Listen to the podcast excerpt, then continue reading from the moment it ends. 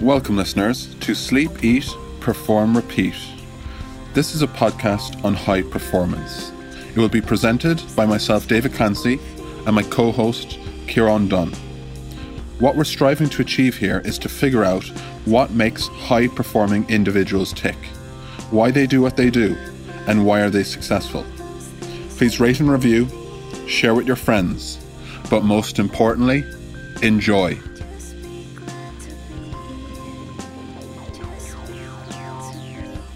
Welcome, ladies and gentlemen, to Sleep, Eat, Perform, Repeat, episode number 63. Today we spoke to Emma Canning, Scottish born track and field athlete, specifically a heptathlete who has represented Great Britain. Emma talks about adapting her training and mindset during this COVID 19 timeout. She then explains the specialities that she competes in and goes into detail about a potentially career threatening injury that she has overcome. Emma discusses physical, mental, and technical competencies of her craft and how and when she knows she will excel in a particular event. It really is about preparation and confidence. Thank you for joining us, Emma, and looking forward to watching you compete again. High performance really is a lifestyle. Nice point, Emma.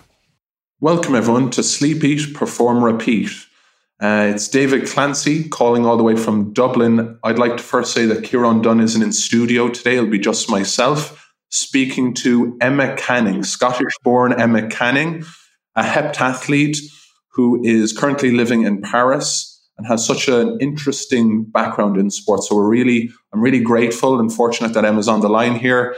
She's actually in Paris at the moment. So Emma, how's life? How are you getting on? Hi. Um, yeah, everything's kind of um, obviously it's a bit strange at the moment with COVID nineteen, but yeah, I'm just kind of trying to stay positive and just yeah, like things don't really seem that different to me in a way, but um, other than obviously the training situation, but yeah, just I'm good, so um, yeah, everything's good here.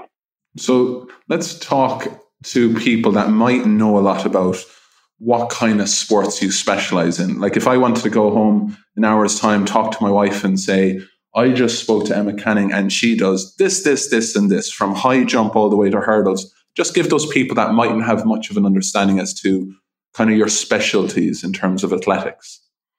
Okay, so I compete in the heptathlon, which is an event in athletics, track and field. Um, and it's basically seven events across two days of competition. So we do four events on day one, which is 100 meter hurdles, high jump, shot put, and 200 meters in that order.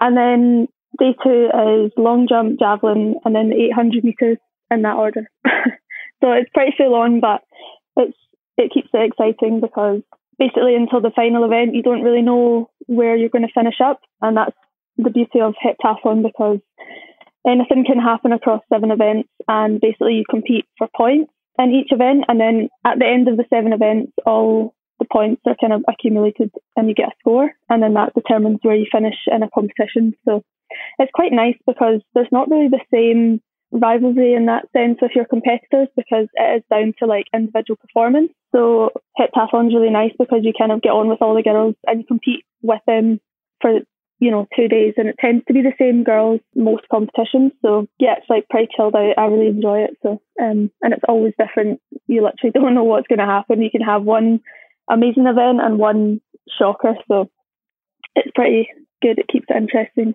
Like I'm always interested in hearing triathletes and how how they man like my sister's a triathlete and how she manages to work on each of the three really difficult disciplines individually and then combine them in order to be successful at the end.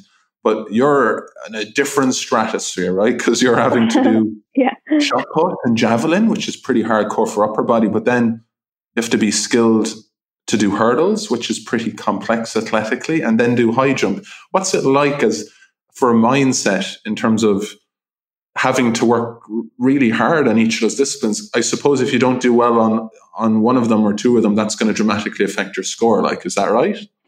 Um, in terms of score, yeah. Um, well, not dramatically. Like, I have had a couple shockers in a competition that I've thought, okay, like I'm just here to kind of float this one out. But actually, you know, come the end of the event, you're like, okay, didn't really like impact too much. I mean, I guess it depends what you you do. Like I've had no heights and high jump before, and obviously that has dramatically impacted my score because I get zero. Um, but yeah, I think like if you just kind of perform as well as you can in each one, and kind of that's the good thing about it. You don't really have to be like stand out in any performance, but if you're kind of consistently quite strong across all of them, then um, you, you're pretty much okay. But we train for that. Like we, our training sessions are kind of focused on, you know, we don't have to be killing ourselves to be um, getting personal best in every single thing. It's main, like mainly about consistency. So, um, you know, we tend to train technically when we're tired as well because then we kind of get a better idea of how we're going to cope in competition because obviously if you're four or five events and then you know you're pretty tired so if you're always training fresh then you kind of I, I guess you would kind of fall into a bit of sense of like false hope and and like that's how it's going to be in competition when sometimes it's really not you're just like at that point where your body's tired your mind's probably tired and um yeah it's just a case of getting through all seven in one piece Absolutely. Tell what, what's it like that you know you're you're kind of essentially specializing in in seven different sports, right? Seven different entities. Like, would you be able to compete nationally or internationally with people that just do the high jump or people that just do the long jump? Like, would you would you have that? I suppose level of expertise in the individuals, or is it more so you're you're pretty good across the seven? That's why you do do do the seven of them combined? Um, there's definitely combined eventers who do compete individually, and I have competed for Scotland in the past in both long jump and high jump. I, I think like every heptathlete or decathlete has their special like specialty event, the the one that they, you know, kind of stand out on. And I think you know, although we don't train individually for each event, we still put in a lot of work for you know technical and actually a lot of the events kind of complement one like one another. So although you would think like, oh, you're training for seven, you know, training for seven events does complement, you know, the high jump or the long jump because you're working on speed and power all the time and, you know, your strength. and like I actually quite like competing individually and because I don't feel any pressure and I feel like, you know, people kind of look at you as like, oh, you know, she's the heptathlete and there's not the same pressure in an individual competition, which is why I think, you know, like some combined eventers do excel individually because we don't have that pressure on our shoulders of like, this is our event. Um, I'm pretty sure we probably piss off um, like individual athletes sometimes when we kind of rock up and do well, but you know, it's just part of it. And we tend to use individual competitions for usually for preparation for a heptathlon. So, you know, if that ends up being an international that you get selected for, then it's kind of a bonus in our season. But yeah, just like I actually do like competing individually because you know that that you do tend to get PBs as well because you don't have the other events in the way. Um, yeah. so, and you know, there's like I guess there's a level of expectation. You know, kind of like oh, she only trains for this a few times a week, so let's see what she can do, kind of thing. But yeah, it's all just like good fun individual stuff. Very good. And and how did you how did you start your journey into being a heptathlete, competing? You know, having represented GB even a couple of years ago, obviously making to a really high standard. Like, when did this journey into this field of athletics start for you, Emma? Athletics wise, it was definitely when I was younger. Um, my dad was a runner when he was younger. He did 815, so he kind of got me involved in running, but I was doing 800 cross country when I was young. Um, so I kind of come from like a long distance, middle distance background. And then it wasn't until I was kind of at school, like primary seven, maybe like which is around ten or eleven years old if your um, school works different. But um, and my PE teacher entered me into a combined event at the Scottish schools. But it was called the triathlon because it was three track events. But I thought it was the running, swimming, and um, cycling. So when she asked me to do it, I was like, oh yeah, like because when I was younger, I went to swimming club and I could ride a bike and I could run. So I was like, yeah, that sounds really fun. And then it turns out that it was um, high jump, shot put, and 600 meters um, at the oh, Scottish, at the Scottish Schools track and field. So I was like really confused. Um, I had never high jumped before, never thrown a shot put before, and I was super thin and weak when I was really young, so I was just a runner. So trying to throw a shot put, which actually now I'm still not very good at, but anyway, we you know we're working on that. But yes, yeah, so I was like not. I didn't really think of it, and I just loved that competition, and like I ended up winning that competition, which was like a really big deal for my school at the time because um, it was Scottish school. So uh, I kind of got into it from there. Like, and then I just loved high jump. After that first time doing high jump, like I just loved it. I was hooked on that, and then I just wanted to try everything. So that's kind of where I started. And um, my dad was kind of coaching me in the beginning because I didn't have a coach. So we would go down to like our local track and kind of practice the events as best we could with what we had, which wasn't very much at the time. Um, so yeah, I kind of have my dad to thank for getting me into it, and then my school for kind of opening my eyes to all the different events. So um, yeah, that's kind of where it all started back when I was like 13, maybe. Yeah, 12 or 13. And you and you won in in the first time in something you'd never done before. Yeah, like it was a bit of a, a strange one because I think most of the girls that were in the competition had never done it before. I don't, yeah, I don't really know. I remember just like being pretty decent at high jump first time. Um, first time round, I, I used someone else's run up on the day. I was like, okay, I have no idea what I'm doing. I'm just going to copy this girl who obviously knows what she's doing. So I used her run up, and then shot put obviously was horrifically. it was a disaster. I Perry, like I kind of realized at that point. Take someone out with the shot put. That's what's important, right?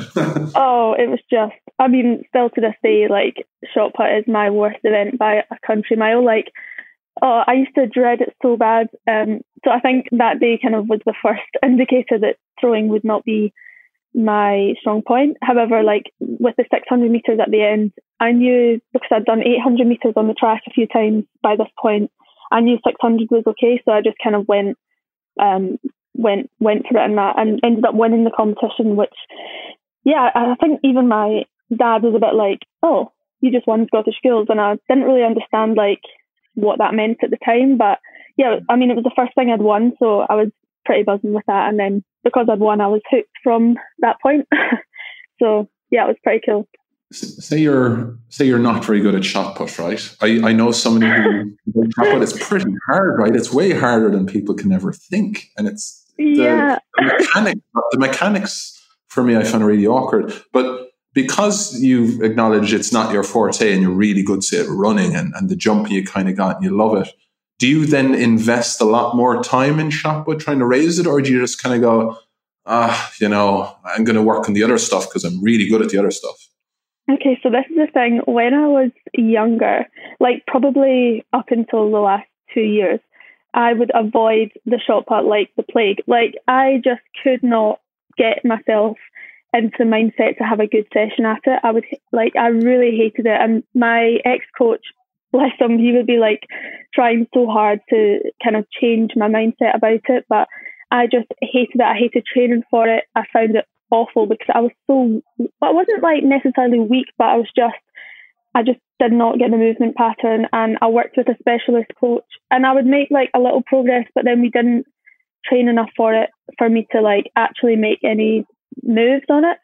And then um it kind of got to the point where I was like uh, kind of all happened like um when I got injured and I had a bit more time to think about stuff and I was just like okay there's no chance I'm going to make it anywhere if I don't sort out my throwing. That goes for shot put and javelin. Javelin's also not really a strong point of mine. Um, and then I kind of had a lot more time to think, and I thought, okay, I'm not going to like. I just wasn't improving in the setup that I was in currently because I feel like both myself and my ex coach in that one event we just weren't confident and we just didn't really know how I was going to overcome like these kind of mental barriers that I built up.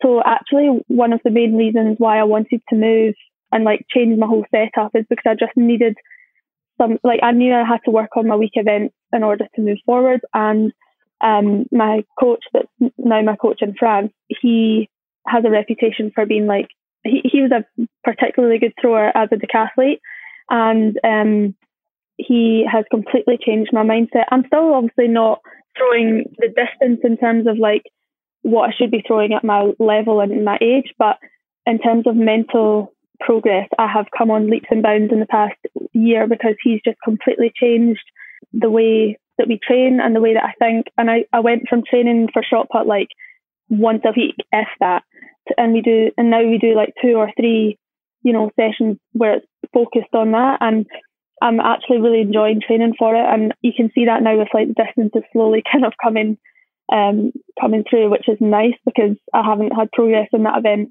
for years. So it's really nice to kind of move forward with that, but it has been a real struggle in my career, the throwing. It's not been fun. Hmm, that's that's a nice point for for listeners, for young athletes listening to this. That here's somebody who you know struggled and found something really difficult, but rather than kind of avoid it like the plague, which maybe she had done a couple of years ago, she embraced it as a weakness, and and now is is really working on it consistently and is starting to see dividends. So that's great to hear, Emma. Talk to us a little bit. Talk to me a bit about you. You just said a couple of minutes ago that you love long jump. Is it high jump? Yeah. Why? Like, what is it? What is it about um, that that makes it different? What do you love about that? High jump for me is probably probably my favorite event in the heptathlon because um, it's I, I just love training for it. I don't feel like it's too physically demanding, which I know high jumpers, if any high jumpers are listening, they're like, what? Because it is obviously physically demanding, like the training and stuff.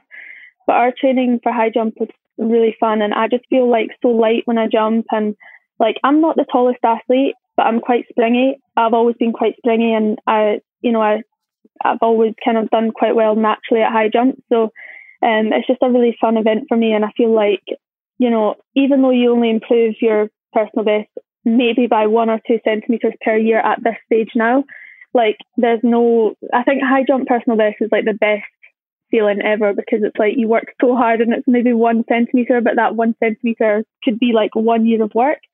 Um, and my coach now in France, like we've kind of changed my technique and I, am starting to see um, you know, real benefits to that. And I just like, I, I can't wait to get back high jump training. That's the one that I miss the most for sure.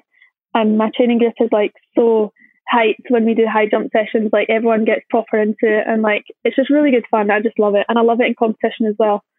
It's really good fun. When you're going around and maybe having that mentality that I'm good at this, you know, have a bit of a swagger, high jumps coming up, that's my thing. Is is it more uh, talk talk to me a little bit about is it because you think you're physically prepped for it, technically maybe you're really competent, or just mentally I've done it so well for so long? Like where's the balance between physical, technical, and kind of mental competency to make you feel I've got this. This is the one I'm going to do well in. I'm confident. Um, I think it is from just always kind of being naturally good at the jumps it's really funny that you talked about, um, you know, how you feel and how you look kind of confident and stuff like that because you can actually see, my dad has said it to me all the time, you can actually see a difference in my body language between the events that I'm good at and the events that I hate, aka shot and javelin. I don't hate them anymore, but obviously I used to. Um, and I don't kind of have the same body language now, but previously, if you watched me as a junior, you know, you could see the real difference in body language between the events. And I think it is just because I know that high jump and long jump and the 800, you know, these kind of events, like I'm, I know that I'm good at these events and I've never had, you know, mental struggles in these events because it's kind of been a natural movement for me. I've never had to really work technically as such in these events. Obviously, there are certain aspects that have to be worked. Like for me, you know, there's real focus on because I'm not very tall, I have to really use the power and and you know get the correct angles in order to get the height because I don't naturally have the height. So obviously there's like a lot deeper technical stuff that I work on. But in terms of the actual jump and in terms of the movement and the way that my body moves, like I'm quite a fluid athlete. So these events suit me because high jump is very fluid. You have to be very relaxed and like I think that's what translates the like you know that's where I get the confidence from because I know you know my body moves like that naturally, so I don't really have to think about it, and I can just enjoy those events. Whereas the ones that I have to kind of think about a lot and really you know think about okay what have we been working in training? I have to do this or I'll mess it up. Like I get you know quite pressured in those environments and um quite you know I just I, I kind of go into okay I have to do this right rather than just enjoy just enjoy what you're doing because you know you're quite good at it kind of thing. So I think that that's was, was kind of different. Yeah, it's kind of I, I kind of heard that. Before. I kind of asked a similar question to a professional baseball player a couple of months ago, a guy called Tim Rodriguez, who was on this podcast, and when he said he'd go up to the plate to hit a baseball that could be going 95 miles an hour, you know, and dipping yeah. and moving, serious velocity. He said the key for him to be successful hitting the ball out of a park was kind of relaxed confidence. Yeah. The fact that he knew going up, he's done the prep, he's been here before, I'm comfortable here. This is kind of where I want to be. I got this. And like his his swagger, his body language, his posturing, it was all quite relaxed and chill because he knew he was ready to to um, ready for that moment. So yeah, it's kind of nice to hear it in your space. Talk to me a little bit about you know you're you're not that old and you've you've done really well across different disciplines. What was it like when you got injured? And talk to me a little bit. You know, I'm a physio. I'm kind of curious as about how you got injured and, and kind of what was that journey like through the injury and how did that maybe affect you at the other end? It's kind of strange now thinking back to that time because when you're in when you're in it, you know, you, you're not really thinking about how you feel and how you're how you're reacting to it. But looking back, and I realised how much I actually did struggle in that time. Um, my injury was quite serious. So in 2017, um, I had a stress fracture in my left tibia, um, which is like the shin bone. Yeah, the, I had um pretty bad actually because when I first got the scan, well, the, the problem was I was training through the pain. So my mm. pain threshold when it comes to training is quite high. Like I don't, well, I don't really tend to recognize um, or distinguish like injury pain and just like training pain, or I didn't previously. I do now, obviously. Um, I'm a lot better at that, but before I just didn't. I just thought, okay, like, I've got a bit of a pain, but I'll just push through anyway. Like it's all good, and that's probably the worst thing that I could have done because um, I probably just had like a bit of a stress reaction, and it then turns into a stress fracture. Um, so basically, I had six weeks of you know just no exercise, well, no impact training, and then when I got my second scan the first year round, my doctor kind of was a bit concerned because the the fracture was actually getting bigger, even though I hadn't been training. So, um, and that was just down to the posi- the position of the fracture. It was right on the flex point of the shin. So even walking, like it was just not getting a chance to heal. So I had to have an operation in March 2017. Um, and that was really, really difficult because I just didn't quite recover from that.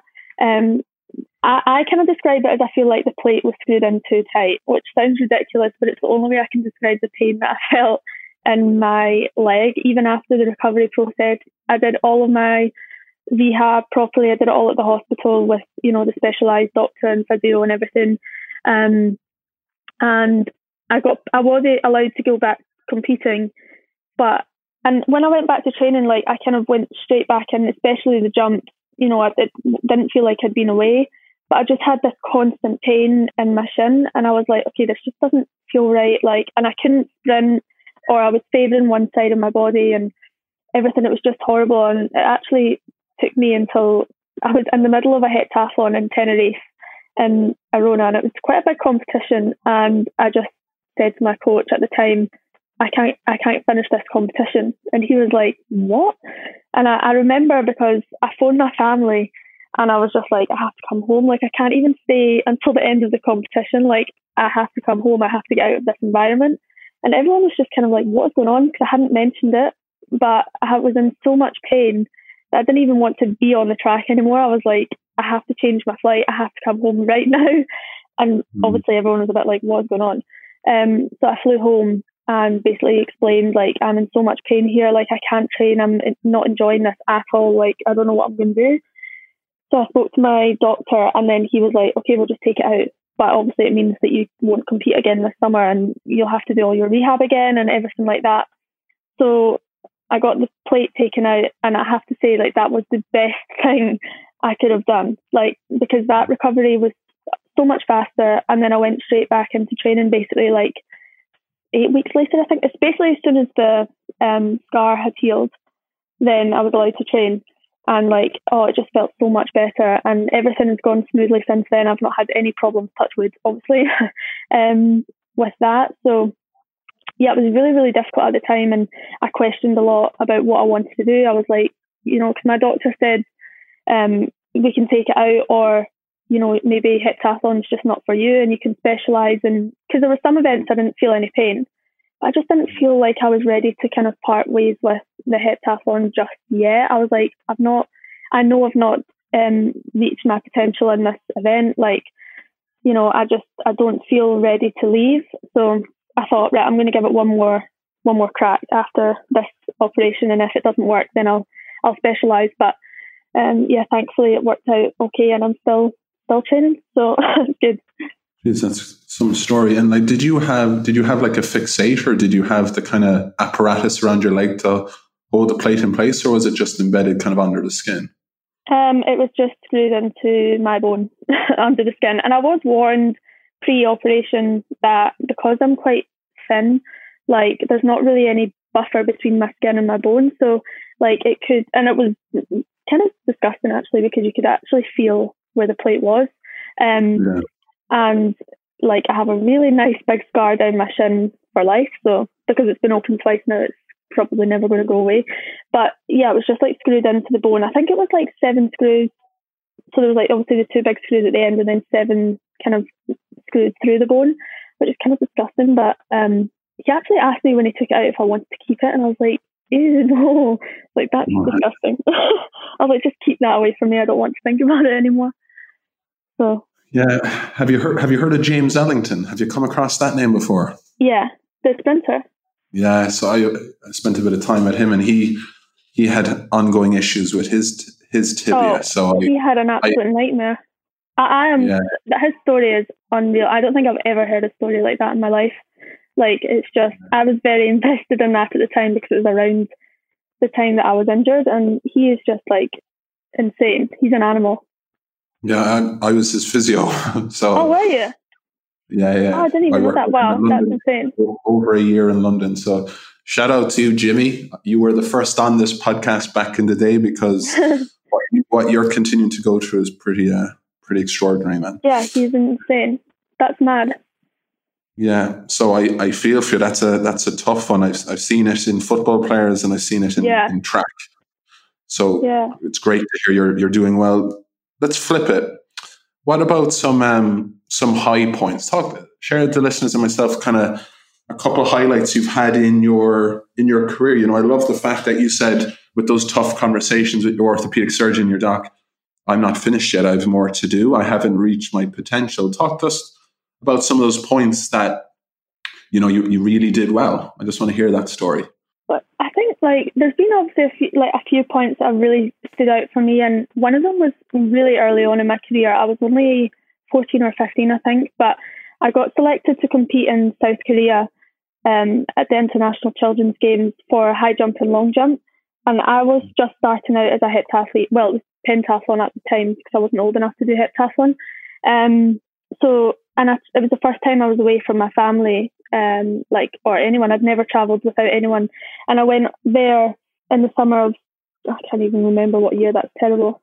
But um, anyway, I, I, went all the way over there, and I, it was the first time that I'd actually felt adrenaline properly because I'd just been used to competing at schools and um, like kind of club level. So this is like a big deal for me because it was kind of we were representing Scotland at the time, and um, yeah, I jumped a massive long jump PB. Like, I do not know where it came from. I think my PB at the time was like five meters fifteen or something like that, and I I jumped five forty two, I think, in the final, and I got a silver medal. And I was like so beyond like I, nobody was expecting that because um like I'd obviously never jumped like that before, and it just kind of showed like I was a real competitor, and it was the first kind of time that I proved to myself like I just loved competition environment. Like I proper thrived in that environment, um, competing for my country. And the same happened in the high jump final. I jumped a really big PB. Um, I think it was the first time I actually jumped 160. And I was like pretty young at the time, and I was like, I hadn't really been training for high jump or long jump that long, like maybe a year and a half. And I was so excited um, that I'd gone there and jumped two really big PBs, and um, our really team did quite well as well but that was like a major like that was my first proper experience of like international competition, albeit I was 14 or something like that. But I just mm. loved that environment, and we were staying with all the different countries in a university, and we were there for like three weeks. It was quite long actually, and then yeah, I just like absolutely loved. That was like my first real memory of like sport and like comp- like competing properly. And then um, what else have I like? Obviously, um, the first time I competed for Great Britain in 2015, that stands out like majorly for me because I can't describe the feeling that I had on the start line. And it was in France, and in France, like the competitions tend to start quite late. I don't know why, but our competition started at like two in the afternoon, and this was a pentathlon we were doing, so it was five events in one day. And my mum and dad had flown over. It was in like the north of Paris, uh, which is quite funny because that's where I am now. So it's kind of like I'm back to where I first competed, like internationally for my country. But um, it was like 2 p.m. or something. The competition started, and I remember just being so nervous but so excited. And I ran like a really big PB in my first event, and it was just like a really cool experience because you know actually getting like you know your delivery with all your GB kit and everything. I was just like, oh my god, I love this. like I just love, I just love competing in general. Like it doesn't really matter where the competition is. Like I love nothing more than competing, and it was so difficult for me for two years not to compete because it's literally I just love it. I, I I can't get enough of it. I'm always begging my coach, like, please, can I compete here? Because, like, now we kind of get invites to places, you know, like just to do competitions, and they're not always like majorly high standards, but I just, I'm always like, please, can I go here? Please, can I go here? And he's just like, no, it's not part of the program, or you know, we're working towards this one, just like relax. And I'm like, oh, I just want to compete every weekend. so it's kind of, I, I have so many like highlights, but definitely those two kind of stand out for me in terms of, because it was the first, that as a junior, you know, 14 year old, that was my first kind of international competition. And then the GB one was like my first proper, obviously it was my first GB vest. So they, they two definitely stand out the most for me. Yeah, thanks for sharing that.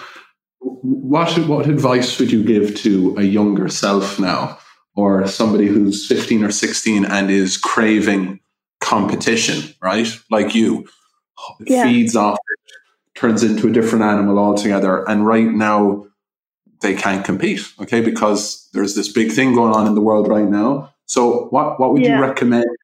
What would you recommend for somebody like that who can't maybe go out and do do the high jump, do the hurdles, do the shot put. Um, what can, what can feed into that competition so that so that that thirst is still being looked after, knowing that in time you'll get back to where you want to be on track. Yeah, I think it's extremely difficult for any competitive athlete or competitive person. It doesn't have to be sport. You know, anyone that competes. It's so difficult because this is the driver of our training. Like we train for that feeling in competition. Like so to be told that we're not going to have competitions, kind of you're kind of sitting there like, oh, so how like you know what am I doing all this for?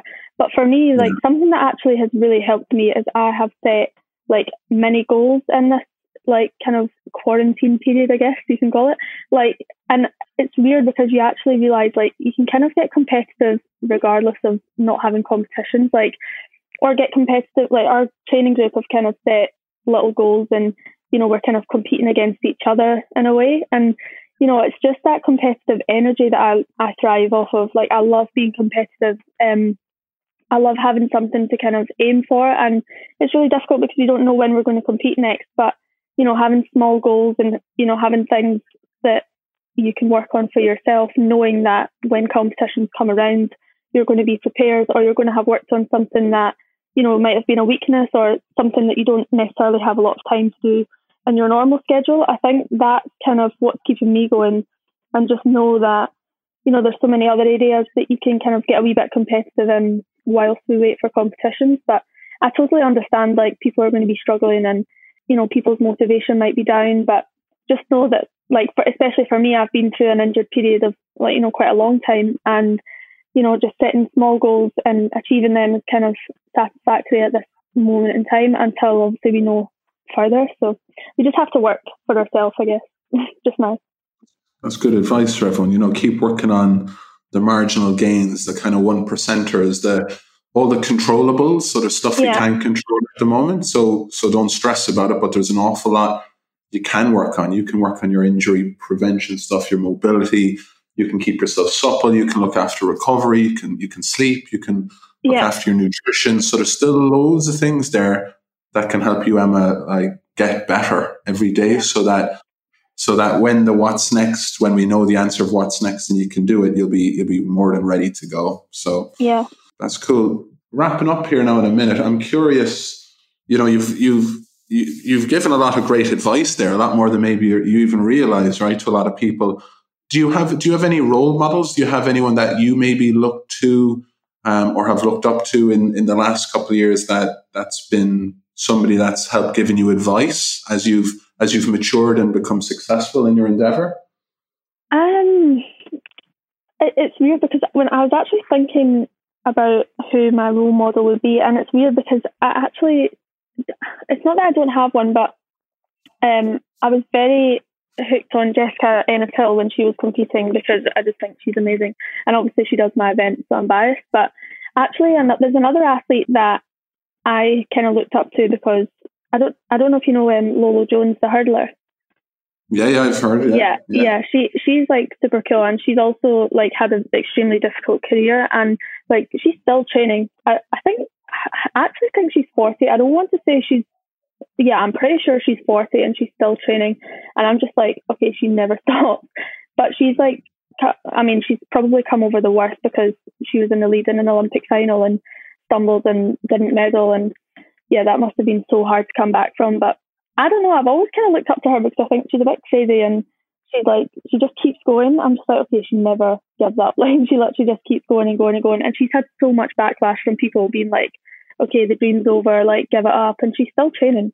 So I'm just like, okay, she's pretty cool. So I don't know. Like, I don't, I guess, like, I don't really get too caught up in like what other people's journeys are like. I think it's super inspirational, obviously, to see people I love hearing stories of people that have kind of come from nothing to becoming like champions and stuff. I love autobiographies. I love reading things like that. Um, but I, I don't know. I feel like everyone's journey is so different, and like everyone has their own reasons for doing things. So I don't know. I've just kind of been caught up in my own whirlwind of sport, I guess, and just trying to take, you know, advice from anyone and everyone about, you know, it doesn't have to be sports people, but you know, business people, and I've spoke to a lot of business people who have obviously um, gone through setbacks. And you know, I actually like taking like listening to everyone's story. It doesn't have to be sport related because I think you can learn a lot from just um, people in general and their kind of walks of life. So I'm always all ears for anyone who wants to share their story because um, you can learn a lot without even realizing. Absolutely, that's that's really amazing advice. Actually, that's that's in essence why this podcast started because I wanted to be able to translate lessons from sport to business and from business yeah. to sport and arts and storytelling and the military and how can we how can all these diverse sort of people learn from each other to raise their performance and, yeah. and understand each other a little bit more. Um, I'm going to ask you a tough one. Two more questions. This is a difficult one for you now because you're you're you're coming across extremely humble. But say say somebody wanted to write a biography about Emma Canning in 15 years from now, 20 years from now, and that biographer is going to look back and say, Emma was this, you know, this is how she identified herself. This is the legacy she left. This is what she was all about. What would that kind of one liner be or that caption? You know, what would you like people that maybe are looking at you now and saying, you know, I, I respect her. She's doing really well. What would you like people to say about you? You said one line, but I don't think in my whole existence I've ever answered something in one line. Like, I literally find it impossible, but I don't know. That's okay.